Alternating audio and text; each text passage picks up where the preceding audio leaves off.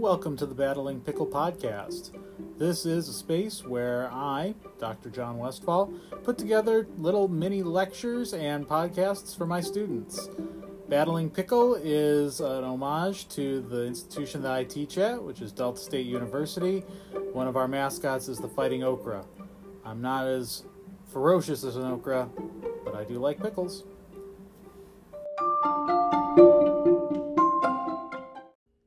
Nobody tries to cheat reinforcement, but man, do they like to cheat punishment. In this episode of the podcast, I'm going to talk a little bit about why, if you have the choice, using reinforcement is always superior to using any form of punishment. This might be pretty controversial if you are talking with certain groups, especially advocates of the so called um, spare the rod, spoil the child. I guess the anti group of that. Is there an anti group to that? The spoil the rod, spare the child? Who knows? Might be controversial, but I'd like to lay out four to five reasons why, if you can, you want to reinforce rather than punish. Let's get started.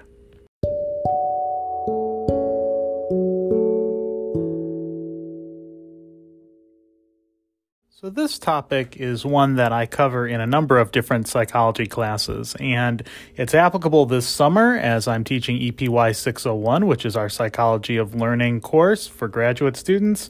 But I teach this same uh, thing in pretty much every psychology course that covers operant conditioning. And the reason I do that is because we often talk about in operant conditioning the idea that you can get to the same place from multiple directions. If you want a behavior, you can either reinforce the behavior so that it happens over and over again, or you can punish the behavior so that it stops happening.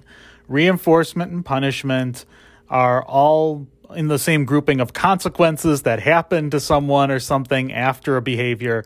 And with reinforcers, it's going to make the behavior more likely. With punishers, it's going to make it less likely. Fun fact this is also a very easy to confuse wording. You will not believe how many students have told me that yelling at a child is positive reinforcement or negative reinforcement or some form of reinforcement. No, it's always a form of punishment. It's just that negative reinforcement, for some reason, people think of that term as being punishment. True negative reinforcement is taking away something, that's the negative part, that will cause the behavior to happen again. So if the child does something you like and you tell them you don't have to do your chores tonight, that is actually negative reinforcement. So if you are taking a psychology class, my class or any other, and you look at the terms positive and negative, always think of them as add or subtract. Positive is adding something, negative is subtracting it away. So let's talk a little bit about punishment. There's trouble with punishment, and that is nobody likes it. Now, that's, I know, revolutionary. You never thought of that before on your own. That's why you listen to podcasts like this. But it's important to think about that. Nobody likes punishment, so people will try to avoid punishment or reconstruct punishment in their mind away from things. There are all these things that we do in life that are ostensibly punishment. I mean, you know, you you do things where you have to pay taxes, and sometimes people can retcon that in their head and say, "Well, I'm supporting institutions that I like, and so I guess I'm not too annoyed about having to pay taxes, even though paying taxes objectively is annoying because you're losing your money." So we always have these ways of changing how we think about things or avoiding things altogether. The best examples that I can give you, and I'll give you these throughout my talk today, uh, throughout the podcast, are things from everyday life. So let's start with the six reasons, and this is already a bonus reason because I said four or five things in the introduction, but actually there's six. You're welcome. You don't have to pay for this, it's all free of charge. The six reasons why punishment is troubling and reinforcement is not. The first is that people can cheat punishment. Imagine that you're driving on a road and you know there are no police on that road. There never have been police on that road. In fact, maybe that road is out in the middle of nowhere. There will never be police on that road.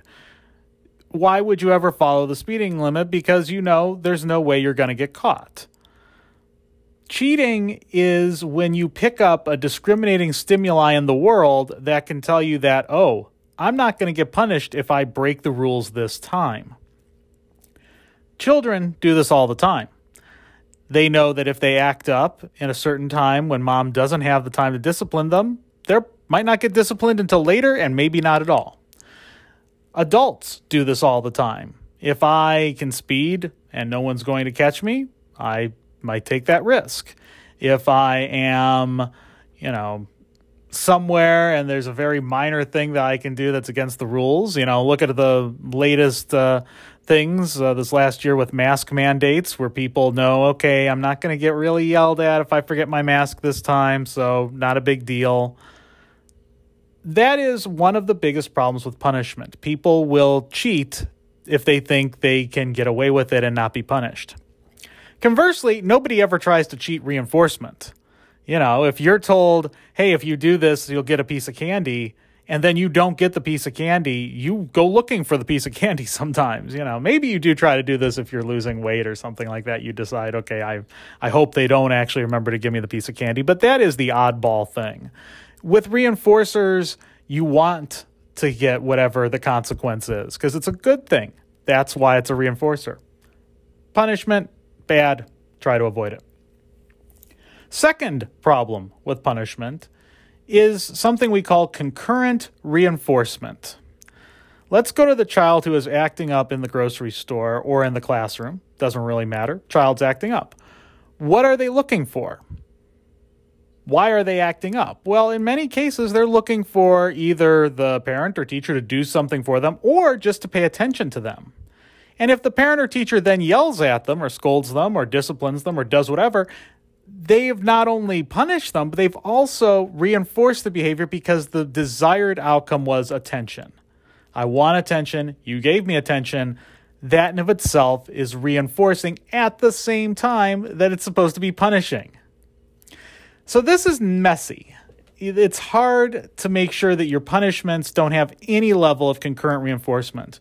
The educational psych textbook that we're using actually talks about this in one of the early chapters the idea that if you were to send the child to the principal's office, is that doing what you're intending to do, or should you discipline in the room? And the argument is, well, if the child's looking for attention, sending them to the principal's office and getting them out of the room is actually going to be better than disciplining them in the room because they don't get the audience anymore of the other students that they can be reinforced by.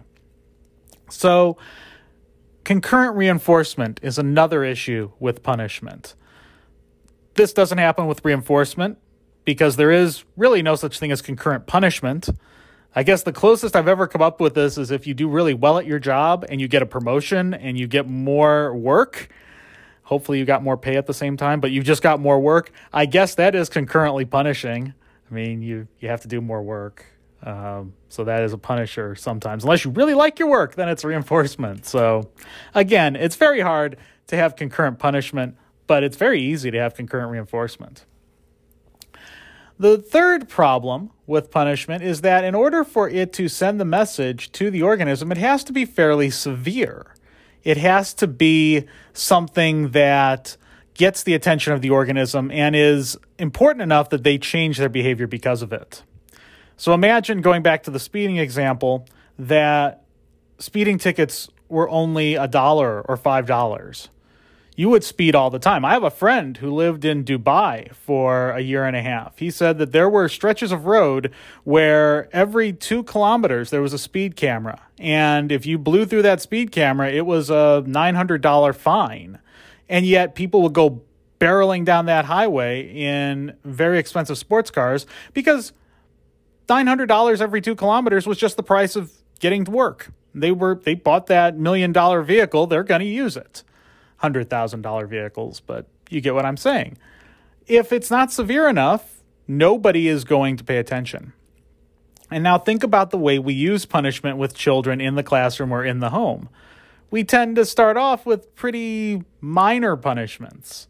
You know, no one haul if if people are, for example, a proponent of corporal punishment or spanking, they don't haul off and hit their kid 50 times with a cane the first time they do something bad. I mean, that is child abuse, so you should never do that. But you're not going to decide the very first time this is when I have to really, really hammer it home. Yet, if you don't do that, you build up tolerance so that the child goes, okay, well, you know, the last time I got two spankings and eh, no big deal. She does three spankings this time, whatever, no biggie. So you're not really punishing at that point. You're just sort of building a tolerance that the child will go, well, no big deal. So those are our big three problems with punishment: cheating, concurrent reinforcement, and needs. you know, it has to be a severe punishment. And then there are some lesser problems that are still worth noting. The first is that it sends mixed signals through observational learning. Specifically with corporal punishment, this is problematic. You know, you're sending the signal if someone is bad, hit them. Well, um, that is observational learning for the child. Uh, maybe not even the child that's being disciplined. If another child sees that, they might take that and go, "Oh, that's what you do if uh, if someone's bad, you hit them. It also sends mixed signals that could be generalized. If someone's mean to me, hit them. So now it's not necessarily the behavior, it is the um, generalizing of the intention. Now, with both of those mixed signals through observational learning and, and generalizing, you wouldn't care if they were reinforcers. Oh, someone is nice, you should compliment them. Of course, that seems like pro social behavior. We, we like that. Or if someone is nice to me or gives me something, I should give them something in return. Of course. Or, you know, someone says, You did a good job today, and I smile and I give them, you know, a piece of the candy I'm eating or something like that. That's that's just behavior that would be pro social. You don't care about that with reinforcement but it causes problems with punishment.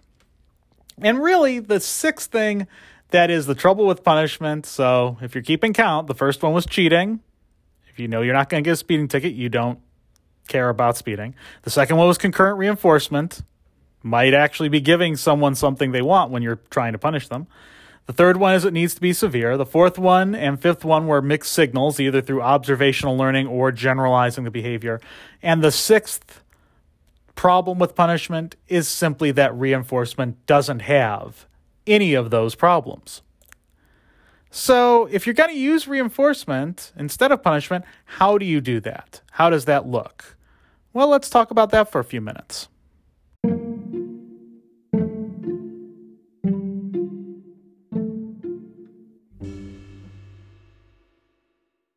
So, how do I use reinforcement instead of punishment? Well, obviously, uh, with reinforcing a behavior, it seems very easy to use reinforcement with punishment. But what about situations where you think punishment is the only option?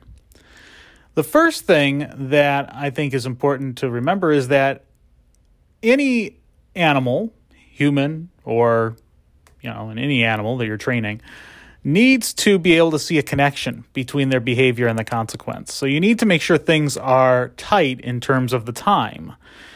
Punishment is always best done immediately, but also is reinforcement. So if a child is doing something that you find to be good and you want to reinforce, don't wait to do that reinforcement later. I'm thinking about uh, in classrooms that use some sort of token economy. So maybe children can earn tickets or earn little stars or earn something like that. You don't want to tell a child, oh, you did very well. I'll give you a star at the end of the day, or I'll give you a ticket at the end of the lesson. If you can, you know, we use these ways in a classroom of, of doing least intervention. So, you know, the child that's talking, you walk toward them, you make eye contact with them, maybe you reach down and put your hand on their desk or something like that to cue them that, okay, you need to change your behavior.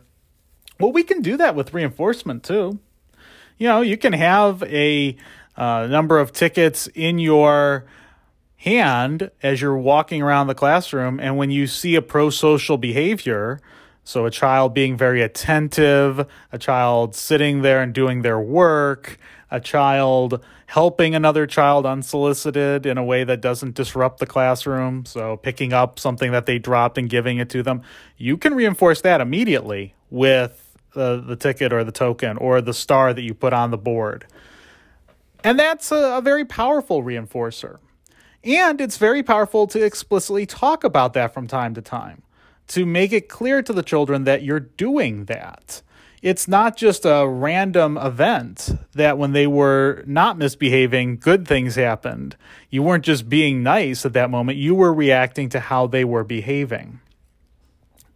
That is one of the keys. The second key is really thinking about how you can reinforce by taking away un um, not just bad things. You know, taking away chores is the one we always use for positive or for negative reinforcement, but just making life less structured occasionally. Structure is a great thing in the classroom, but everyone likes when occasionally, instead of having to do the five minute activity before you go home, you just get to sit around and talk with your friends for a few moments. Or everyone likes when there's a disruption to the, the structure just because it's new and unique and novel.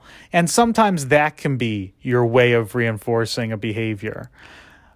You can even make it a contingent behavior and say, you know, if the whole class does this, then I will take this away later. And that way, you're not doing the reverse of that, which is always problematic and controversial, where you, you know, you punish a whole class for something that one or two students did. But it's fine to reward a whole class for something they all did. Honestly, punishment seems most attractive to us because it seems like the world is balancing itself out. You know, if you did something bad, something bad happens to you. The problem is the world doesn't actually work that way. This is actually something called the myth of the just world uh, or the just world hypothesis. The idea that good people get good things and bad people get bad things, and no one, no good person has ever gotten something bad. They've always deserved it in some way, and no bad person ever got something good. They must have been better than you thought. This is complete nonsense. Everyone who has lived in the real world for more than five minutes knows it's complete nonsense, but yet we still sometimes fall into this thinking. And that's why it's so tempting when a child is misbehaving to not go with the least um, the least you know impactful intervention the walk over this and that. It's so tempting to just say something or get the child out of the room. But honestly if you can flip the thinking around and think of yourself as facilitating the good versus stopping the bad, the there's only so much time in the day, right? I mean, the the good will eventually have more time in play than the bad. So, hopefully from this podcast you've gotten some ideas about what the problems are with punishment and why reinforcement doesn't have those and perhaps some suggestions for how to use reinforcement in ways you hadn't thought about. You know, more than just the here's a piece of candy, you did something good, or here's a good grade.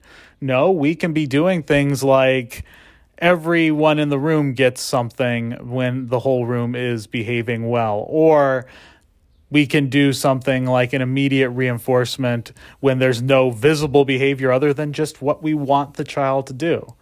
Because if you're reinforcing when you see the child doing what you want, that also means you're not reinforcing when they're not doing something you want. And that becomes the teaching moment of consequences in a negative light. So hopefully you've gotten some ideas. I'd love to hear your feedback. Remember that on this podcast, you can always send me a voicemail uh, message that I can use in future podcasts. You just have to go to anchor.fm slash battlingpickle and you can send a message there. I'm happy to talk about your thoughts in future podcasts. I'd love to make this a very interactive forum. And hopefully, you've got some food for thought.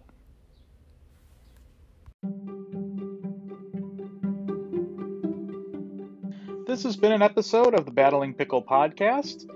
As I mentioned at the top, my name is Dr. John Westfall. I'm an associate professor of psychology at Delta State University, and this podcast feed, wherever you found this episode, is the feed that I use for all of my classes in psychology, first year seminar, etc.